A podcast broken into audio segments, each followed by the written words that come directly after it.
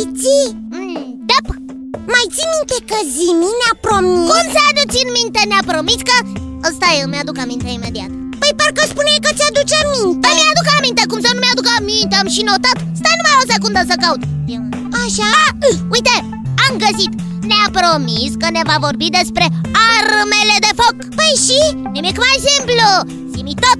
Da, biții, pe recepție, ca de obicei Ne poți continua expunerea datelor despre armele de foc? Că data trecută te-au lăsat acumulatorii și n-ai apucat să termini Da. Desigur, biții, pot continua. Vă spuneam că primele arme de foc erau nesigure. Da. Încărcarea lor dura prea mult și adesea explodau pe neașteptate, accidental.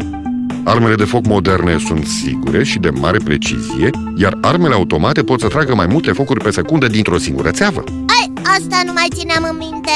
Eu țin minte că te întrebasem despre apariția cartușelor Doar n-ai mai apucat să ne spui nimic. Are dreptate aici. Ne povestisești despre flinte și armele cu cremene Și pe urmă aici te-a întrebat despre cartușe. Da, m-am uitat și în mailul tău, Zimi Și am văzut că foarte mulți copii doreau să le vorbești despre evoluția armelor de foc în istoria omenirii. Ah, te ascultăm Da, suntem gata, te ascultăm Voi începe prin a vă vorbi despre pușca cu cremene Titlu Pușca cu cremene Gata, am notat Puștile cu cremene au apărut la sfârșitul anilor 1500 și au devenit cel mai răspândit tip de armă de foc la vremea aceea. Apăsarea pe trăgaci determina o bucățică de pirită să lovească o placă de oțel. Scânteile produse aprindeau praful de detonare, declanșând astfel arma. La începutul anilor 1600, modelul fusese perfecționat, pirita fusese înlocuită cu cremene și placa de oțel fusese mărită, astfel încât acoperea praful de pușcă și se dădea la o parte atunci când arma era acționată, pentru ca scânteile să poată aprinde praful. Deoarece era relativ simplă, pușca cu cremene era mai ieftină și mai rezistentă decât pușca cu închizător. Ca urmare, pușca cu cremene s-a răspândit și a rămas populară timp de aproape 350 de ani. Wow! Pușca cu amnar Ai spus că a rămas în folosință 350 de ani Da, Iții, așa am spus. și după aceea Da, zi tot după aceea Ei, Și tot nu ne-ai spus despre cartușe Aveți puțină răbdare. Tocmai voiam să vă spun despre detonarea prin percuție. Ah, bine, te ascultăm Sfârșitul erei puștii cu cremene a venit în anul 1807, când un preot scoțian a brevetat sistemul cu percuție pentru detonarea încărcăturii unei arme de foc. În loc ca scânteile să aprindă praful de pușcă printr-un impact brusc, exploda un detonator chimic, declanșând încărcătura principală. Prin 1816, această descoperire importantă a fost îmbunătățită de alții care au închis substanța chimică de detonare în capsule moi de cupru. Am înțeles! Apăruseră cartușele Cam așa ceva, Iții. În anii 1830, aceste arme au început să fie înlocuite cu arme cu cartușe, cu detonatorul și încărcătura principală și glonțul într-o singură unitate. Gloanțele alungite le-au înlocuit pe cele rotunde, iar armele au devenit mai ușor de construit și folosit prin încărcarea prin chiulasă. Pe la mijlocul anilor 1800 s-au perfecționat mecanismele armelor cu încărcare prin chiulasă. Ce e aia chiuloasă?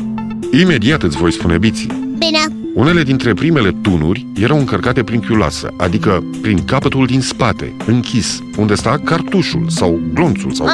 obuzul. aha, deci nu pe la gura țevii Am înțeles, am notat Cartușele erau ușor de introdus în chiulasă și arma avea un mecanism de tragere a gloanțelor și de extragere ulterioară a tuburilor goale de cartuș.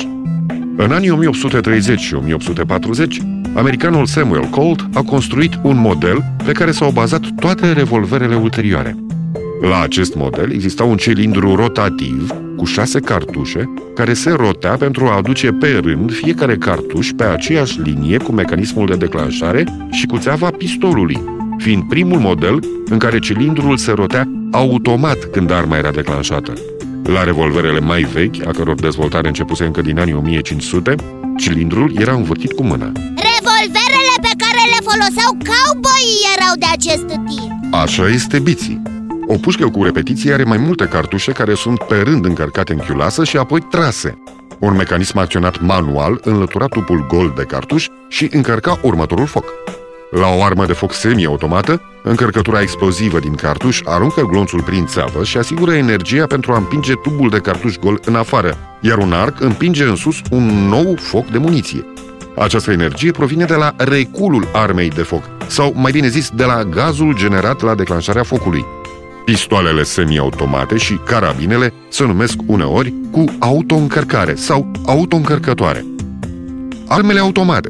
Aceste arme trag în continuu până la lăsarea liberă a trăgaciului. Adesea ele sunt modificate în așa fel încât să funcționeze ca arme semi-automate pentru a se evita terminarea prea rapidă a muniției. Mitralierele moderne sunt complet automate, întreaga succesiune de operații fiind declanșată de propulsorul de muniție. Prima mitralieră care a funcționat astfel a fost arma Maxim, fabricată în anul 1883, care funcționa utilizând principiul reculului. Wow! O mulțime de informații! Am înțeles!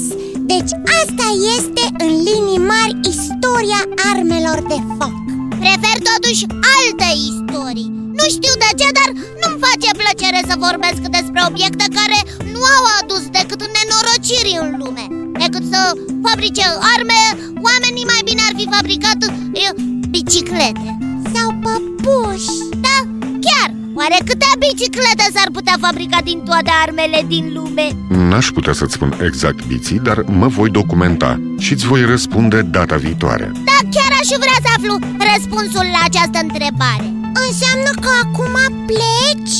Da, Iții, acumulatorii mei s-au descărcat. S-au descărcat, dar nu ca o pușcă. S-au descărcat și n-au rănit pe nimeni.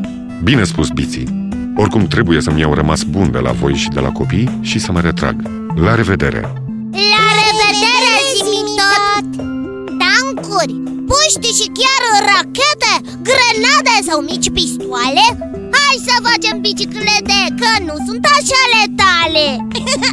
Asta chiar mi-a plăcut! Și mie! Simi! Tot! Simi! Tot! Simi! Tot! Prietenul care știe tot!